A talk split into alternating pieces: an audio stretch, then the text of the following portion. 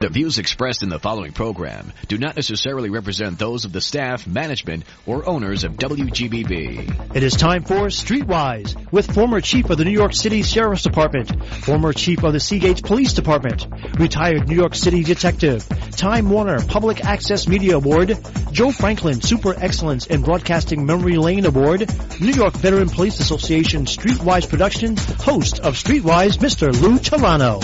Uh, good evening and welcome back to Streetwise. I have to apologize to my guest who's been holding on. He had a lot of patience and an important guest like him. I hate to have him hang on this long. A couple of minutes he was on the line. Anyway, you know who I'm talking about when I just give you his background and description. Anyway, he's, uh, You'll see him on uh, Fox. He's a Fox News uh, contributor and analyst. Now we all know what Fox News is. It's, you know, it's uh, the top cable TV uh, news uh, uh, station out there. He is the executive director of the Black Sphere, uh, the author of, hey, The Big Black Lie. And you can get that book at the Barnes and Noble. And he's a syndicated talk show host. I, it's a pleasure to welcome to Streetwise Kevin Jackson. Kevin, welcome to the show. You've done your homework, detective. Thank you. Glad to be here, man. Uh, okay. Hey, listen, a lot of stuff I learned from watching your uh, your uh, commentator on the shows too. You know, it works both ways. Uh, okay. Now, uh, there's some, I don't know where to start because you, you're, you're controversial, yet you're not controversial. Uh, you, you've been called, uh, Uncle Tom. Uh, you've been called you've been called a puppet. Uh, I could I could keep uh, going. Tool of the white man, step and fetch it. Opera Thomas, Rush Limbaugh wannabe. Uh, I mean, I could go on, dude. I know, but Kevin Jackson is Kevin Jackson. That's what they, that's what they have to that's what they, they have to understand and look at. You you are who you are. You know, there's so much controversy going on, and and, and uh, in my time, I've seen so many changes. I've been around through the. Uh, the uh, civil rights thing, and uh, I watched people like Al Sharpton grow up and now grow down because he looks like uh, I hate to say this, but he's got AIDS, which is the rumor. And uh, so, uh, but from from your perspective and your book, The Big Black Lie, how did that come about? Man, I got to tell you. So the book was written around the lie that hmm. gets told to young black men. Like when I was a kid, I'm no longer that young, but still youngish. And uh, you know, just the lie, the lie that the Democrats are out to help, the lie that white people are evil, and I could just go on with the litany of lies that you get told. And and you know the biggest truth was that you should be judging people by the content of their character, and that's what I did. I grew up in the country, my grandparents were poor. I, I, my mother died when I was five. My dad was mm. in San Quentin. You probably put him there, Lou. no, and, um, yeah, no, that's, yeah. Well, that's, that's white federal. dude like you, a white dude like you did. Yeah, but no, my dad was an armed robber, oh, amongst other bad things, and and uh, mm. yeah, so he was in San Quentin my entire life. My mom raised me, you know, till I was five. She died, uh, you know, just abruptly one day going for surgery. So I was adopted. Me and my brother were adopted. My brother and I, rather, were adopted by my grandparents and raised by them. They worked for a wealthy white family, and we moved mm. to their one of their properties, 25,000 acre cattle ranch. And through all of that experience, I lived, as I tell people, rich and poor. I was poor, but I saw life through the rich people's eyes because I saw the things that they did and how they did them, and I marveled at it. Wow. But I also noticed how down to earth they were, how they wanted to help, how they weren't covetous of their wealth. They wanted to explain to me how to get it, how to keep it and how d- respectful they were of my grandparents and of me as a little boy, and all these different things. And I was being told that these are evil people, and I'm going, dude. I, I don't see it. I mean, I'm a kid where we were raising our fist and singing James Brown, "Say It Loud, I'm Black and I'm Proud" on the porch. right. You know, on the weekends when I was in San Antonio, when I went to the ranch to go, you know, be a caretaker for the, this white family, they mm. were the mm. most amazing people. So it didn't jive, and um, I didn't get sucked into the the vortex of blackness that everybody had because I didn't have to stay around it. And, and for the record, Lou, had I stayed around it, I just would have kicked everybody's butt that told me I was a liar because yeah. I I was experiencing life, not just listening to people tell me about it. Wow. Well, we all we all know there's uh, uh, there's racism, but I think it's it's over exaggerated. Like you said, you know, you know, you know what I like about you, among other things, is that uh, I've been told because I live out in Long Island. You're a rich white guy from Long Island. How would you know what's happening? And you know, did you ever did you ever live in the projects? And I want to see. They don't understand. I raised five kids living in the projects in New York by the way.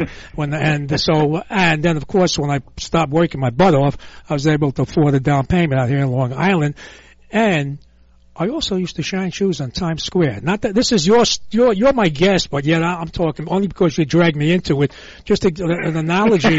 no, it's an analogy. Hey, you know, you know, there was a story written on me, a shoe shine boy from Delancey Street and Times Square, and I ran for Congress in 19. 98. Now, where could you do that? What country can you do that in? I used to shine shoes as Look a at kid. you, Lou, talking about all that white privilege, man. I, yes, and I ran for Congress in 1998. I mean, so uh, no, I understand where you're coming from. Look, look. Here's what the story you're telling is that the, is is the age old saga of America. Right. It doesn't matter what color you are. You know, the majority of us start off not with a silver spoon up our butts. We start off poor, trying to make it, and you know what? That's what makes you want to strive hard. I don't know very many of my rich buddies that worked as hard as I did, Mm. and and there's a reason for that. You got it. You see it. You're around it every day, man. I'm just glimpsing it. You know, I'm just going, whoa, where'd you get that car? You know, how can you afford a 928 Porsche in college when the rest of us are on bicycles or walking, or we're lucky if we get some hand-me-down Chevrolet? How are you getting a, a $60,000 car, you know, in, in the mid 80s when I was in college, in the early 80s? And, and I couldn't figure that out, but, but I could see that they had it. And that guy would, you know, the guy, I remember this guy in particular, he would be like, eh, my dad got it for me. Well, I saw that and I went, I'm going to get one of those one day. He had it. Well, How much passion did he have to get that car? Right. Zero. So that's the thing, man. That's what makes that's what made the Philly fighters and the New York fighters from the Bronx the toughest guys in the world because they wanted to get out, right? Right. But Exactly. now we have this freaking snowflake generation. I mean, these guys are, uh, you know, they're either nail biters or or they wet their bedwetters. Pick one. You, you know, But it's so true. They're living in they're, they're living in mommy's basement, which is true. We make a joke out about that, but they run home to mommy. That's exactly uh, the, the big hunk of them. Absolutely right. So Yeah, so Okay. so you you know the outcome is your job as a police officer when you were doing it. I mean, it was tough when you were doing it. Can you imagine it today? I mean, holy cow, man! I feel so sorry for law enforcement officers today because they're catching so much grief over policies that the left have implemented that take away people's rationale. There, there's no more rational thinking. I watched a video, a story about a kid, a black kid, going to college, breaks into a woman's house, a black woman's house. She's got it wired where she can see who's in there. right.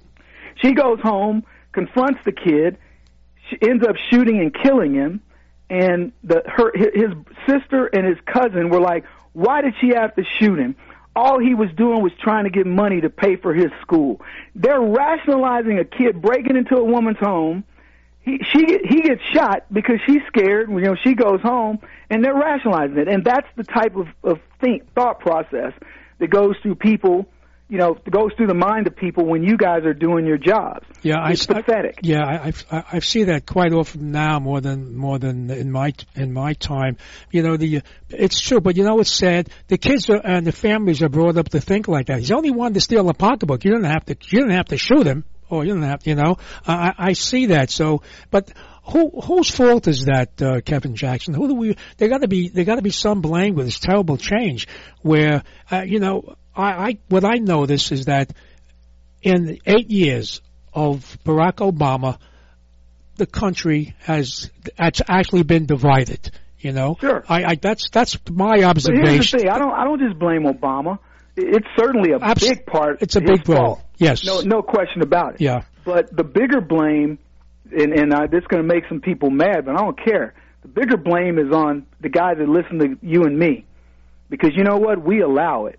We over the decades have watched this slow slip into liberalism, into leftism, uh, occur, and we've been afraid to fight it. You're a racist if you go against this, or you're a sexist if you go against that, Right, you're right. or you're xenophobic or homophobic Yes. or phobic or whatever.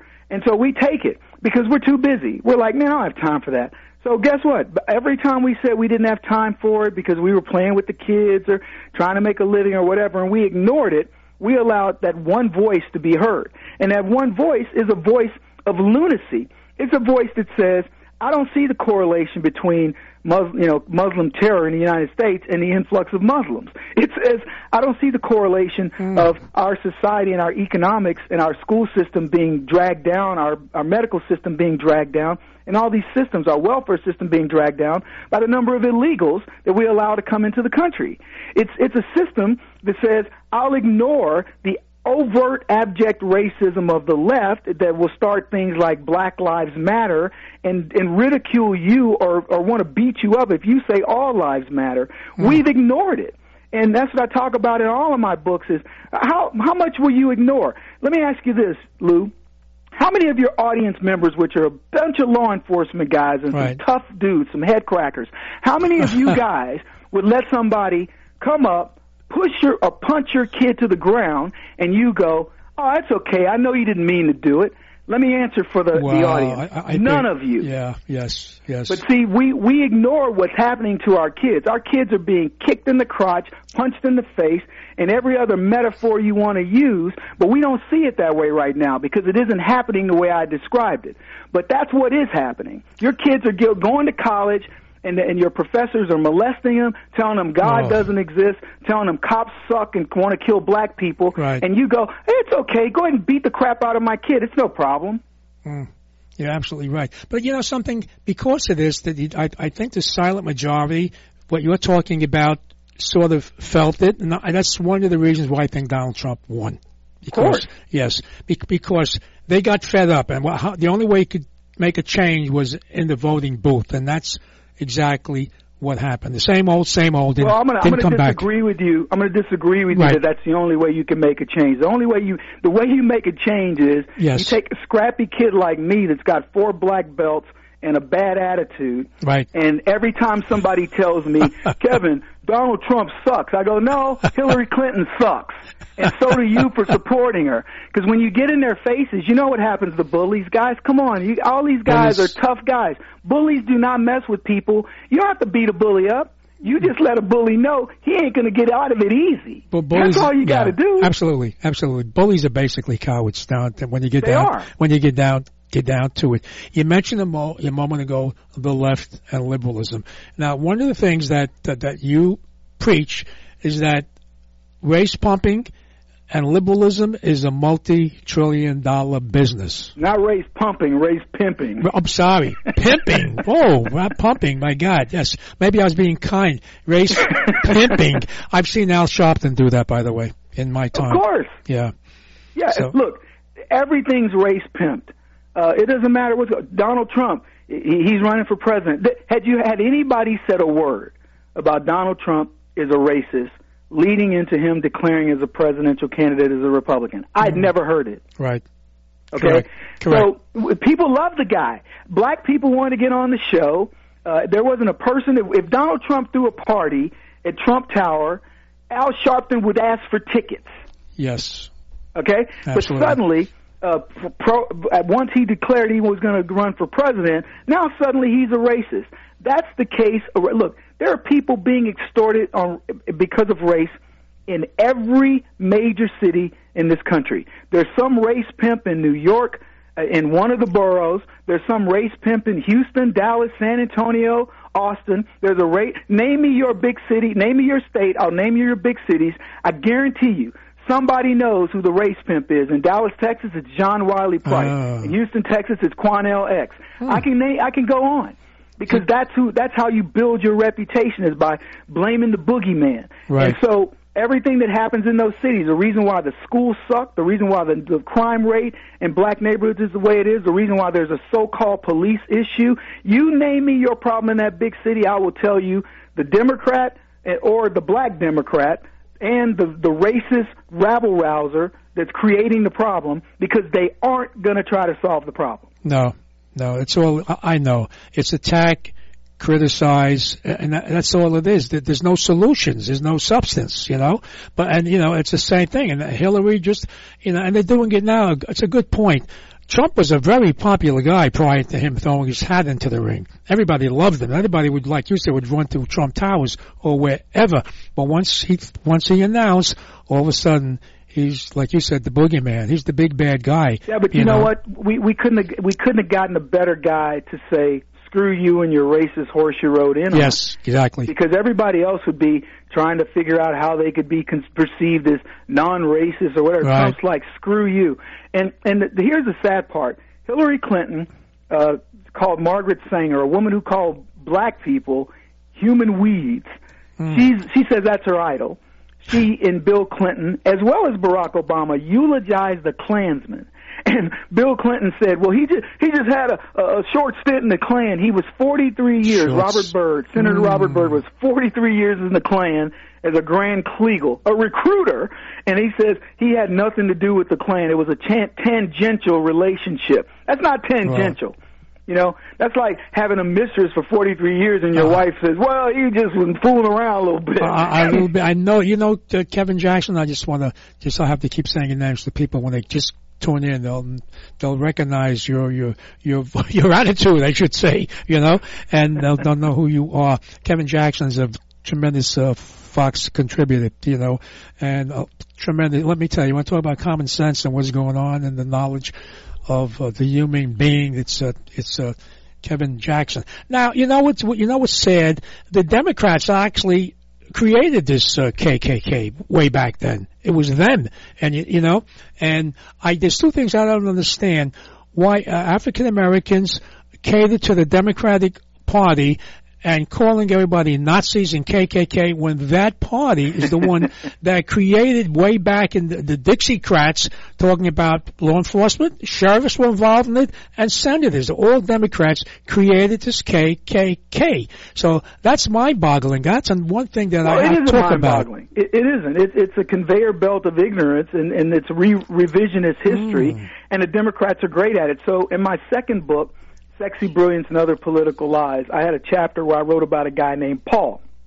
Paul ran for Congress in um, in the Chicago district of Jesse Jackson Jr. He lost, but he was a Republican. But he was a two-time offender, armed robbery both times. And Paul said to me one day, he says, "Kev, I had this celly, and he told me he was a rapist." And he told me, man, I'm the, I was the worst kind of dude, man, because he says I would rape a woman and then I would make her believe that it was her fault. And and I said, no, that's not the worst kind of dude. I said the worst kind of dude is a guy who will rape a woman and then tell her it's that dude's fault. Hmm. And that's what the that's what the Democrats have done. Wow. They've raped black people, and then they pointed the finger at another guy and said, "Now he's the reason why this is happening to you," and she bought it. Right. That's the worst kind of rape. And he stopped and went, "You know what, man? That you so right. I know I'm right because I think about this stuff all the time. Hmm. That's what the Democrats did. They they essentially trained black people to believe that the party that freed them, the party that the one of the first Civil Rights Act, I believe it was 1866, uh, was the Yes. anti-KKK Act, the Civil Rights of 1866 or 67. Everybody thinks the Civil Rights Acts are all you know 1964 and 60s, right. 65. Correct. No, there's been dozens of them, and the first one was the Anti-Klan Act against de- Democrats who were trying to intimidate black people back on the plantations. So that was the beginning. And every one of these civil rights acts was authored by a, by a Republican. The 64 Civil Rights Act and the 65 Voting Rights Act were, were authored by a Republican, Everett Dirksen. Yes. So look, I don't want to go into the history of it. The fact is, yes. the Democrats are more vilely racist today than they ever were when Andrew Johnson took over after uh, Lincoln. And Hmm. Andrew Jack- Johnson, by the way, was was one of the the only two presidents impeached, him and Bill Clinton. Right. So the, the both vile human beings. They don't they can't stand black folks. And and here's the the key about what's going on today. They they talk about Planned Parenthood as an example as women's right to choose.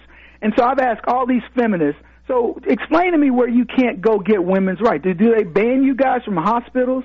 Are you banned from uh, urgent care centers? Are you banned from other uh, clinics? No. So you have access to all the same places that men go. But you have your own little clinic called Planned Parenthood that you say you, you want to get your breast examined. Well, you can get breast exams anywhere. Right. You can get abortions. So what are you doing? If they were true about it, they would tell you the truth. Single women their babies go to prison. We want to mm. keep the population of, of the bad part of society down. If they just said to me, Kevin, black people, black women are not with their fathers much. So they raise thugs, and those thugs commit crimes, and they fill our prisons. And so I, we're killing y'all off to kind of keep the prison population low and to keep the crime rate down. Yeah. I would at least have respect for them, but they won't do that. They tell us it's a women's right to choose, Lou. I know. You know, it's just sad. Where, where you, you know, I talk about. You mentioned Chicago a moment ago in the uh, the race that was there, the uh, election race. Uh, yeah, Jesse Jackson. Jesse Jr. Jesse Jackson uh, Jr. Illinois too. Mm. Illinois too. You, you, you know, we we talk about uh, gun control. I'm jumping a little bit because this Las Vegas thing is on everybody's mind, sure. and we talk about it later. But why don't we start gun control in Chicago, where at least almost a thousand young black youths were killed uh, in, within a year? Why do I, I don't understand? See, I talk about this, mind-boggling. How are we allowing this to happen? We're losing at least a generation of young black kids in Chicago, and nobody's, not even the mayor there. No one's making a big stink about it. We yeah, drift. We're drifting know, into the, Las the Vegas. Control, sorry, Lou, to interrupt. That's right. gun control no, issue is one aspect of it. The real place where we're losing the best blacks, and this is right. going to be a controversial statement, mm. is they're going to prison. Yes. I want you to think about what it takes, Lou. I asked a CEO this one time. I said to him, he's a big, big company CEO. I won't say who, but I asked him. I said, "Hey, big time CEO." I said, "Let me ask you this: Would you come to work if you knew you could go to jail or get shot or killed, mm. would you show up to work tomorrow if those were three of your potential choices? And he chuckled at me. And I said, because let me tell you, buddy, there's a kid, there are kids all over this country. They get up every single day at the butt crack of noon. They go to their shot caller. They pick up their drugs. They go out and hit the streets where one of those three things is a possibility. Arrest, shot, mm. or killed. Yes. One of the you know one of those is going to happen. And I said, now you finally somebody like Lou is going to arrest them and put them in prison. But I want you to think about the the the passion you have to have for your job. what kind of of mortal, you know, fortitude, intestinal fortitude. You have to get up in the morning knowing that. Now, let me ask you this, Lou. How many of these kids? My son graduated from Wharton but I'll tell you this, he ain't showing up to that job. How many mm. of hmm. these Harvard and, and Ivy League grads do you think would graduate college and you say those are your options for your new job? How many of them would sign up? I'll take that job. Yep. Think about how tough that kid is that does that. Well, and what would happen if you trained him to be something else? Well, you know, I, I just want to mention something prior to being a police prior to being a police officer in the city of New York, I was a New York City correction officer for five years, and I used to say, I can't believe the talent these guys have. You mentioned it; they don't get out. They they just maybe get out of elementary school the kids that were arrested in the jails in my time. And yet they can they can do artwork they're so creative. And if you have a one to one conversation which I did with with many of them especially if they were younger I would say wow what a waste of talent you know? Yeah. so that's that is so great. And what you said a moment ago and the reason why they would listen to me because even though I was a young guy, I spoke to them like a big brother or a father, which they might have had a big brother, but you said a moment ago they had they, they didn't know who their father was. And that's, right. Well, look, you, you talk to them like human beings. You didn't pat pat and say, "I'm going to help you, little black cook kid," or whatever. if whatever help you would give, it would be genuine. It would be not because you're black. It would be because I see something in you. And I was one of those kids. Now, I'm not dealing drugs or whatever, but I was a, one of those kids that grew up in the inner city right. that that knew I could be something different, and I never got discouraged because of it. So anyway, back to the guns. Right. The the, the idea of us talking about guns is ridiculous. Hmm. I, I, I laugh at this. I, we we created jokes that said, you know, okay, well, the the left always says, well, since we already got these 11 million illegals here. But you know, we, we've already got the problem. Let's just le- let's just legalize it. Well, I say this: we already got all these guns on the street. Then let's just legalize them. You know, let's just let's just leave it alone. Mm. The gun is not the gun is not the problem. The problem is in the inner cities, and you know this. Um, the, the, these kids have to have a gun.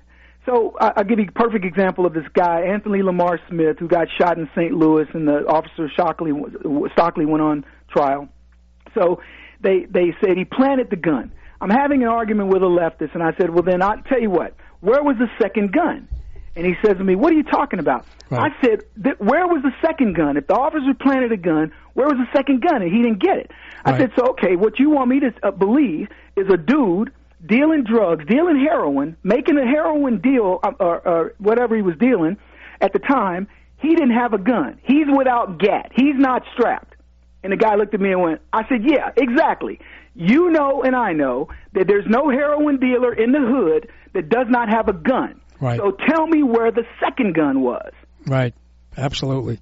Yeah, that's a that's a that's a very good point from experience. They they they have no choice. They have to carry a gun. It's no two If ways you're about dealing it. heroin in the hood, Lou, Yep. without a gun, Absolutely. you're the Sure. Mother Teresa of heroin dealers. Uh, I, I know that you know you well, you you're helping. Uh, I don't know you help you you're helping out. Now, let's talk about your book. Now you have other books out there, uh, Kevin Jackson. Besides, that. yeah, uh, I have three Black- books I've written. The Big Black Lies, the first one. The Right. second one's Sexy Brilliance and Other Political Lies. And Right. the third one is Race Pimping, Race the multi-trillion dollar business of liberalism. I know. And they're all funny. They're humor-based books that that have make a, that make a point. Uh, and and so I hope people go to racepimping.com and get the book. But I want to say one quick thing about my movie project. Right. Oh, That's good. gonna have. Yeah. So we're doing a film around. Uh, we call the film's titled, titled Bleeding Blue, and you can check it out at the trailer at bleedingbluemovie.com. Probably be Mm. out the first of the year. And it's a, it's essentially a, a real look at the policing in America and and how the lie started. And I blame Obama for this when we had Professor Gates. Gatesgate was the was the tipping point of law enforcement getting a target put on their backs. When a neighbor saw a black dude breaking into Gates's house, crawling through the window, and calls the cops, and a white cop shows up, rings the doorbell, sees Professor Gates, and says, "I'm going to need to see some ID. There's a report of a break-in." And Gates says, "This is my house." And the guy says, What? What every police officer would say. It probably is, sir, but I'm going to need to see some ID to verify that because your neighbor called me to say that a man was breaking in. Well, my neighbor knows who I am, blah, blah, blah. And he goes on to read this young white cop the Riot Act when, in fact, everything that happened leading up to that moment was exactly the way we've taught society to be. Right. Neighborhood watch can't be, cops can't be everywhere. So neighborhood watch calls. Cop shows up, inquires, I need to see some ID. And instead of just com- complying and saying, sure, officer, here's my ID, we're all done. Nobody knows about this. He doesn't. He throws a hissy fit. Barack Obama, thousands of miles away, says, well, the cop overreacted. He, he, he shouldn't, have, shouldn't have done that. Out of time. How does he know? What Barack Obama should have done, Lou, is stood up for law enforcement and said, you know, I am friends with with Professor Gates. Right. However, he did the wrong thing. Our system worked. Neighbor Whoa. called, cop showed up, but Oh, he boy. didn't. You, you believe we've oh, we got 30 seconds? I just want to say that and that story you're talking about, Kevin Jackson, is where where he said it was a Connecticut small police department. He said they acted stupidly. You're right. That was Yeah. that's that's that triggered a lot of a lot of stuff he off. told you all you needed to know about law enforcement. Yes. Anyway, go to bleedingbluemovie.com. Bleeding. Give give that again. Bleedingbluemovie.com. com, and also the big black light. Kevin No, Jackson. that's racepimping.com and race, is my book. oh, racepimping.com. We're going to see you on Fox. We'll see you know, when, the, Oh, when yeah, I send out the soon. press release. I got, I, by the way, I got so many calls on that. I, w- I want to thank you. I hope I can get you back here when that movie comes out. Let's do it, Lou. Let's do it. Kevin Jackson, God bless. You too. Uh, hang in there. I'm coming right back. Great guest. We're going to talk about the shooting in Las Vegas. You got to come back. Uh, don't change that dial as I say. Lou Telano, hang in there. Come on back. This is WGBB AM 1240 and W240 DFFM 95.9 Freeport, New York. It's important to plan ahead for emergencies, like the storm. When it kicked in, we had a plan. Separated. We were able to get in touch with each other in scrambling no and had time. no idea how to find each other. My, husband, kept the kids tried occupied. calling our son, but there was no reception. Everything was down. I I felt, felt like we handled down everything crying, very but I well. had to try and stay calm. The whole experience was was fine. the most frightening ten hours of my life. It It was kind of like a little nightmare family every adventure. mother hopes will never happen to her. I remember the the relief of that being I together. realized he was out there all alone. If, there's one piece of advice I'd offer other moms out there, it's to stay It's calm ignore and keep this to the plan. Some parents plan ahead, some don't. Make sure you know where to find your family in an emergency. Start your plan at ready.gov. A public service announcement brought to you by FEMA and the Ad Council. I'm back. I'm back. Hey, by the way, is there a doctor in the house? Wasn't that a great interview with uh, Kevin Jackson? And hang in there because we're going we're going right into another great interview. Uh, you know, my guest has been here before. Back in the July, I have the exact date by July fifteenth. Uh, right of, uh, of this year. Okay, my guest is a psychotherapist. I know. Listen, I had got something in my throat last time when she was here, and I said psychotherapist. So I know, isn't that okay? Anyway, she's a psychotherapist, clinical counselor, author of uh, at least a half a dozen books. She also has a law enforcement background and great fan of one of the, the people that I've loved in history, Winston uh, Churchill. But we're going to talk about uh, uh, her thoughts, her opinions on the, uh, yeah, my God, the Las Vegas shooter. I mean, how, how can, uh, all right, I want to welcome back to Streetwise Dr. Uh, my God, they call her Bones, by the way. I had to get that in there, you know, and, Yeah. uh, and Dr. Dorothy McCoy, welcome back to Streetwise. Well, thank you so much, Lou. I'm glad to be back. it, it- it's good. You know, I, I know you have your thoughts and your opinion on it. Uh, many of us doing what the what the hell happened in Las Vegas. I almost have too much information now because I've been looking at it so so closely in the beginning because of the sheer enormity of the tragedy. I was just shocked and stunned, and as we all were. And as little by little the information came out, it, it was no clearer who this man is, uh, what happened, why did it happen, was he alone, and that keeps changing right now. Um, so I'm not. We still don't have all the answers.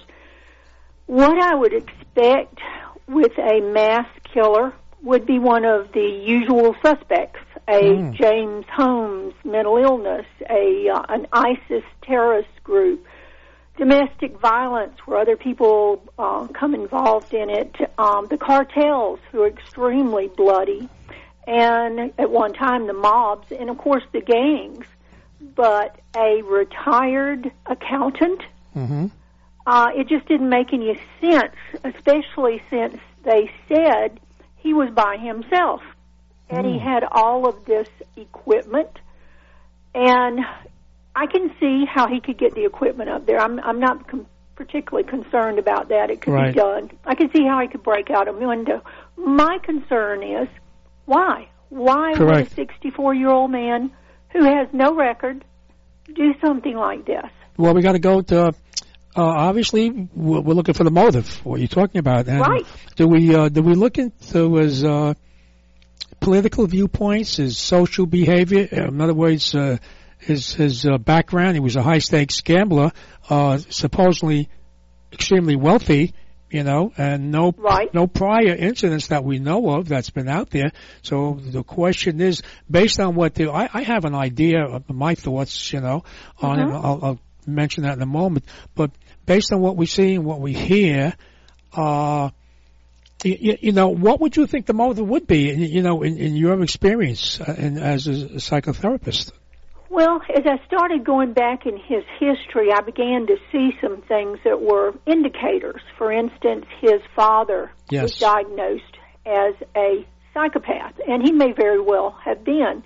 So it could mean that our shooter had psychopathic tendencies because some of that can be inherited. It can be. It can Yeah. be inherited. Okay. Hmm. And uh, yes, it, it certainly can, especially more the impulsivity and the antisocial behavior. Mm. Now, I looked at his personality type, what I believe is his personality type from doing hundreds of tests and also testing law enforcement officers, which I only saw one or two of those, by the way, that had his, which I believe is an INTJ. These are math people. These are people that can be distant. They are they can be loners sometimes, not completely. It depends on the the degree of the traits because we have percentages that go with each one of these traits. And many of our most valuable citizens, like a, a lot of our college professors, are INTJs. Hmm. But this made sense to me because these people can be, and any any personality type can go to the dark side. We know that it's yeah. not a good or a bad. But if they do, these people are very talented. They're very organized, uh, mm. methodical, uh, successful, determined, and all of these things. I thought, you know, that makes sense. We know he could spend time alone because he it's it's been said by many people he could spend three or four hours with a machine mm. gambling. So, and he was a math based person. He just didn't go and gamble and hope for the best. He uh, he used probability, according to his brother. So that began to come together. Uh, so, what if he was an INTJ, which would be a very talented person, right? Who had some psychopathic tendencies that uh, possibly from his father, and we're mm. still we're still just um, we're looking at this. Well, let me say this. I'm sure you know this person that I'm going to mention that just passed away recently. Uh, has uh, wrote a book, uh, Primeval Scream. Uh, Arthur Janov, psych, mm-hmm. uh, psychotherapist. I'm sure you've got to be familiar with him, in, mm-hmm. uh, right? And he, in his book that goes back, uh, I think over ten over ten years. Actually, he talks about in his book something uh, about we're talking about. Uh, you know, Stephen uh, Janov, the, the 64 year old that we just talked about, and you mentioned the psychopathic, uh, could have inherited this. In his book, going back maybe 20 years, he talks about how uh, childhood drama can surface later. Mood disorders can surface later.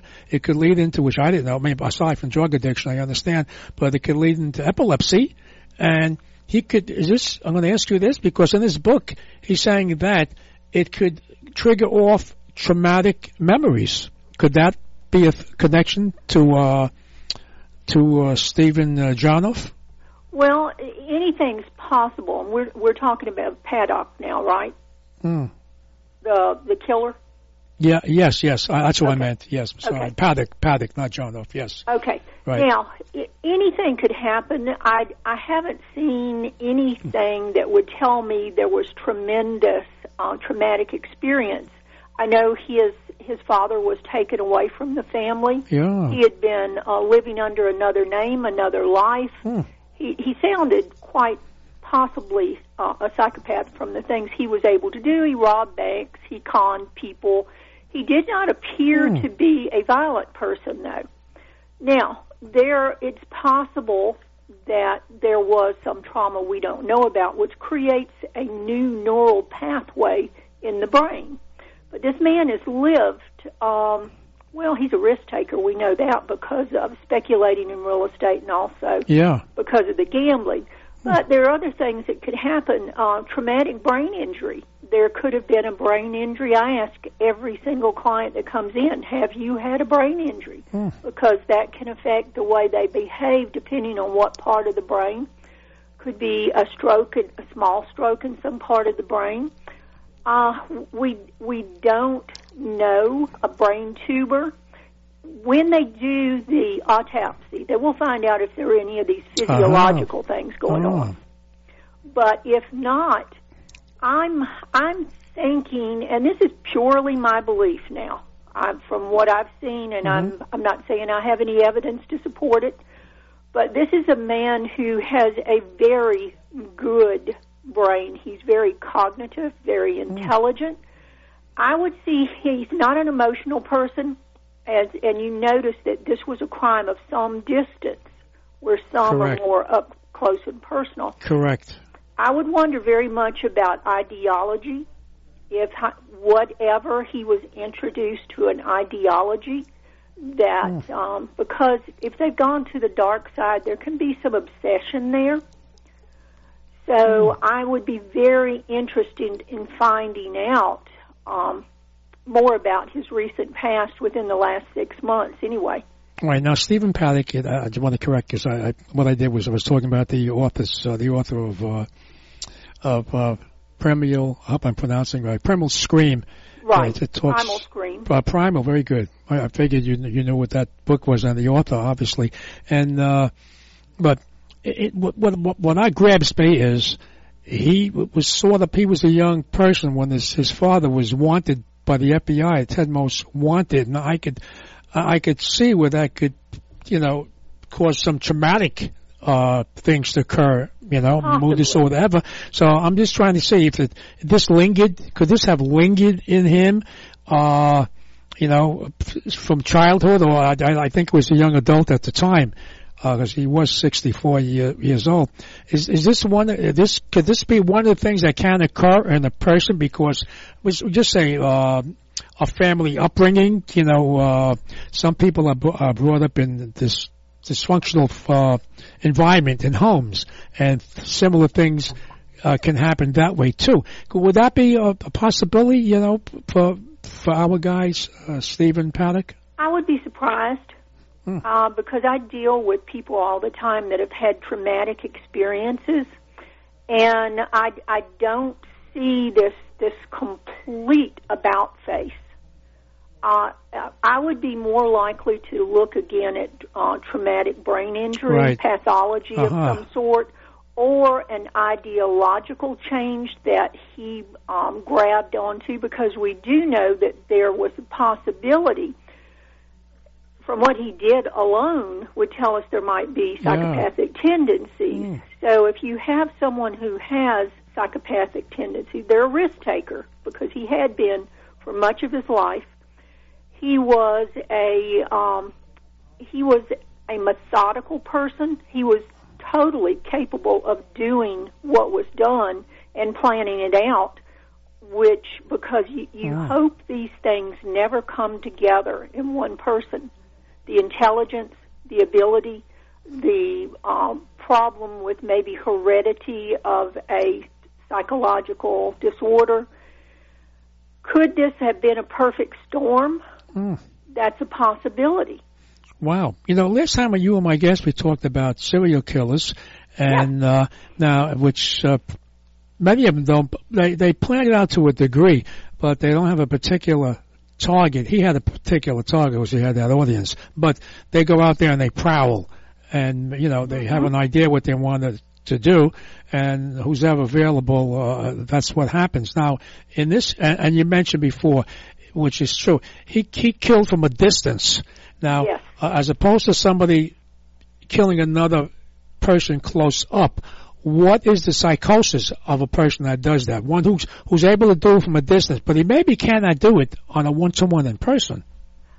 That is a possibility. Of course, everything is right. a possibility at this point. But an INTJ, especially with a, a high I introvert, would be a more distant person. Now, he had not, from what I read, had successful personal relationships. The rela- he'd had many relationships with women, but right. they didn't last a long time. Um, maybe this was someone, for whatever reason, was not able to connect. Uh, I'm only saying this from what I have seen. Again, we'd be back into the perfect storm. Now, whereas a cartel or gangs or domestic violence, yes, Mm. they want up close and personal. This this man probably would not have been comfortable with that. Yes. Eye to eye, I think he would not be comfortable. My guess is uh, Dr. Dorothy McCoy, uh, psychotherapist, and she's got a bunch of books out, and uh, we're talking about the Las Vegas shooter, Stephen Paddock. Now, I believe that. I believe uh, it would be probably, I think, this is me, uh, it would be tough for him to, to look a person in the eye and do it. This is way, uh, is there such a thing? Because I agree, he might not by realizing to a degree that these are human beings. That's a possibility. Just like I don't, I don't know. Just uh, this is my thought. He doesn't, does it, you know? But what's planned out? That's what's now. He planned this out. What kind of a person would plan out uh, a, a, a mass uh, killing, so to speak? What kind of a person would do that? Well, somebody that is very meticulous, uh, a math. This this was a math person.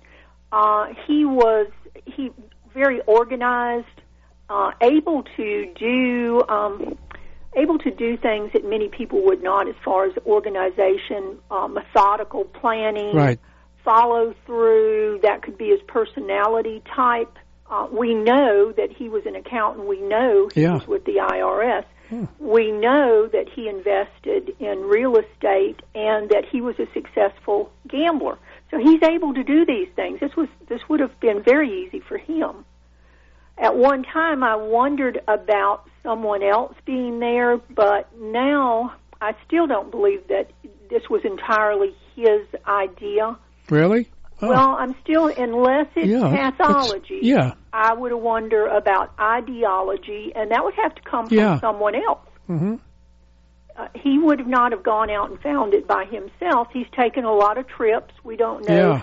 how he might have been influenced, but I can see no other reason that he would do something. It's certainly not a crime of passion because probably this is not a passionate man. Hmm. This is a Uh-huh. very cognitive man. Very good. Hmm.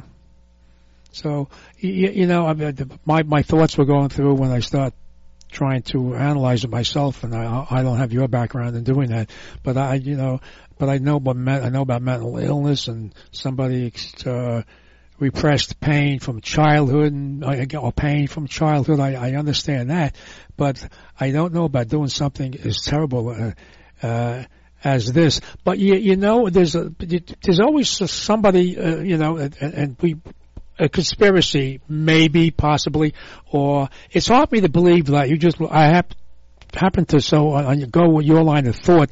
It's hard for me to believe that no one had any kind of an idea. But, You know, I I don't know. I, I guess it's that easy to go into a hotel, especially if they know you, to bring in all this, um, you know, weapons, and rifles, and stuff like that, and a- ammunition. I, I- I don't know. You know, I my I was saying about that cleaning people, but then they said he didn't uh, have anyone in his apartment for three days. But my understanding, those weapons been there longer than three days. It, that seemed to be unclear. I wasn't sure about that from the various things that I read. Of course, the cart would help him to get them up there, Right. the elevator. I would think in a really um, expensive hotel like that, they would they would want to do that for you, but maybe you could avoid it. I don't know. Right. But Yeah. Mhm. again, we have that pivoting point, and what would at this time in his life, when as far as we know, he has never been violent before. So I'm going to have to stay with at this point, unless I learn something different. Mm-hmm. My theory is a perfect storm, Hmm. or um, there's something to do with ideology. But what is what's ideology? Obviously, the audience and I know what you're talking about. But uh, ideology as far as what? We know he went shopping. He went to different areas. When I say shopping, he was casing different locations. Right. Right? So that we know and looking for a particular floor, window, or whatever view he can have. So how could, so, so one ideology would fit all wherever he went? In other words, there were different, there was, this was country western. He looked, there was different venues. One was, I think, a rap show, and one was just a concert. Uh, one was, uh, what the heck was that? The, uh, the, the stadium in Boston. And Right. those would be different types of people too. One type Right. of person is going to be at a um, rap show, Yeah, and another yeah. part at a country music show. So that part doesn't sound political. I, of course, I don't know for certain. Maybe he was just looking for another reason. I, I don't Yeah. know. But sometimes, and um, for instance, if you looked at the ISIS book, uh, I recently looked at a page um, because I was presenting at a conference on how we can influence people and how they go about doing. They actually have a book that they followed, which was not all that different from Hitler's. Ah. Uh, Goebbels' way of influencing that doesn't change through the years in evil, evidently. Wow. So sometimes, if there was some little crack in his armor, if if they someone, not necessarily ISIS, but some group, uh, were was able to say, "Hey, you know, this is really the the wonderful thing to do. This is not." This is not killing. No, we don't do killing. And they, little by little, it's like the frog in hot water Right. they will turn people around little by little by paying close attention to them, making them hmm. feel important. Now, is that what happened? That would be my last guess, though. I, I mean, he could have done it himself, but I just don't see why he would do it at this point. And ISIS is taking credit. They've done that twice. Well, well, I, I know, but well, with this, well, the ideology, like like you mentioned a moment ago, doesn't fit in this. Uh, uh, Dr. McCoy, you have a. Uh, I'm going to take a, a guest on the phone that's calling in and wants to ask you a Okay. question. Uh, Richie on the line. A question for Dr. Dorothy McCoy. Yeah, Dr. McCoy, in your experience, first of all, terrific show. Appreciate everything you're doing. In your experience, Dr. McCoy, is there a way of predicting or preventing somebody like this through your experience? Is it that the person's going to tell you what they want to do or something like that? Or can you find out by interviewing somebody or analyzing them that there's a possibility that they may be uh, doing a crime such as this? Okay, now, if this is a perfect storm, this is an anomaly. This would be a very unusual situation. Now, let's say somebody is a psychopath, and we were able to test them and we find out that they are a psychopath and they've done certain things in the past, then we might be able to predict with some certainty. In fact, it's used in the court system now if a person is a psychopath that they are more likely to commit crimes hmm. again. In fact, sometimes they don't even let them out as soon on parole. So something like that would be uh, would be possible, or if someone uh, did actually have pathology, brain damage, and it was a part of the brain that had to do with violence, which usually usually it's not going to be anything like this because you've got to realize how difficult this was to pull off. You've got to be you've got to be at your best to do Well, this. but I th- I think the question is also is that uh, were there messages out there? Could somebody have seen this? Like when you when you talk to patients, or uh, uh, and and if you saw something that would indicate that, the uh, in, in your experience, has any psychotherapist have seen people that they uh, who are ang- have a lot of anger, like uh, you know, like our guy we're talking about? if somebody was extremely angry Right. and they told you I'm angry, I'm going to kill somebody. Yes. If you saw extreme anger, they don't necessarily have to tell you that. Right. There's that possibility that that person might commit an act of violence more than someone else, or if it was someone like um, Holmes in uh, Colorado in the theater Yeah. that um, that was uh, you know a serious mental disorder, and I think he had told his psychiatrist some things. But normally we would not see this. This is this is fairly unusual. In fact, Wow. if someone tells us that they're going to kill somebody, and we we believe they are, and we know approximately what they're planning to do, we have to report it. Right, right. Now, in other words, yeah, whether, whether, in other words, I think the question also was were, uh, were there any red flags anywhere? You know, That I don't know with this person because with Right, all the know. reading I have done, now his girlfriend said, she said, Mary Lou, that she thought he had developed a mental disorder, that he was in bed groaning and screaming. Yeah. That that does not sound like a mental disorder to me. That he would be able to function and then he'd be in bed screaming and moaning. Uh, I would see that maybe with a pathology of the brain, but still, that would be a fairly, that would be very, very serious. So I don't know what to make of what she's saying. Wow, just uh, uh, uh, well, who knows? It's, it's, uh, there's uh, things to look into that. He sent a hundred thousand dollars away, you know, and uh, that's uh, who knows? Maybe that be a gesture because he knew what he was going to do, and he knew he wasn't going to be around anymore, and he wanted to leave us something. That's uh, that's what I, I one of my possibilities as far as that's concerned, you know, with his uh, girlfriend. Uh, you know, we've got about a minute left. Talk about just just mention all your books that you have out there. Well, you have the so most- many. The most recent one Yes. is Return of the English Bulldog, which is a fiction about uh, Churchill. It's a fun book. It's a good read. Um, the rest Right. of them are more psychology books. Ah, okay. Return of the English Bulldog. I know we were both. I was always uh, believe people wonder well, how come I like Churchill? 'Cause I, I thought he was a man's man. You know, even when Oh, I I was love a kid. Churchill. You know, so uh, and whatever. If it was the if it was the wine or the cigars, who knows? You know.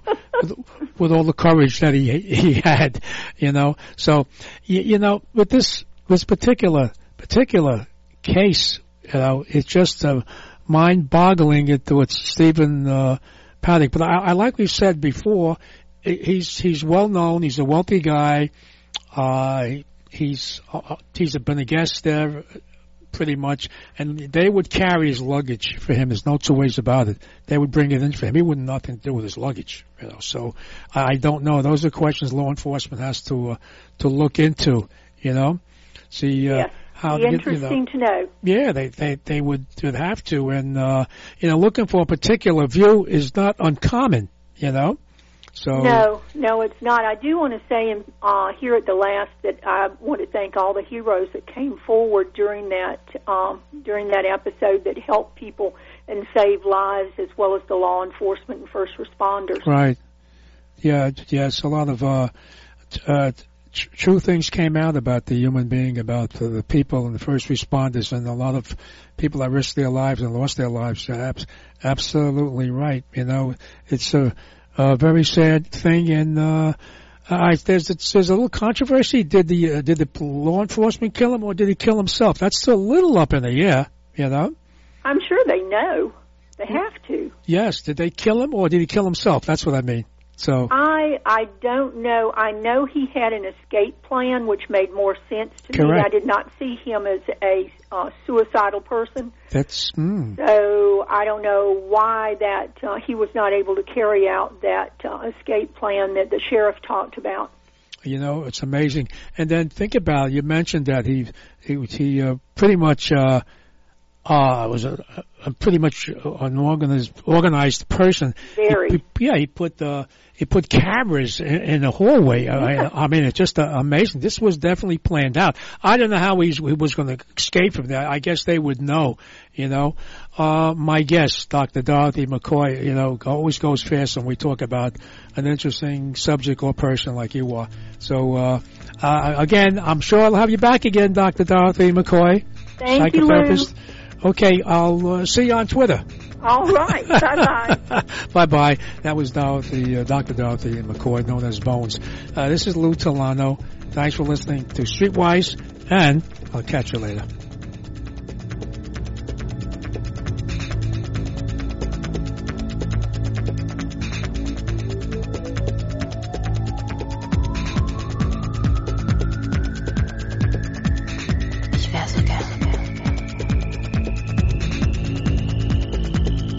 You've been listening to Streetwise on the station that serves your community. WGBB AM 1240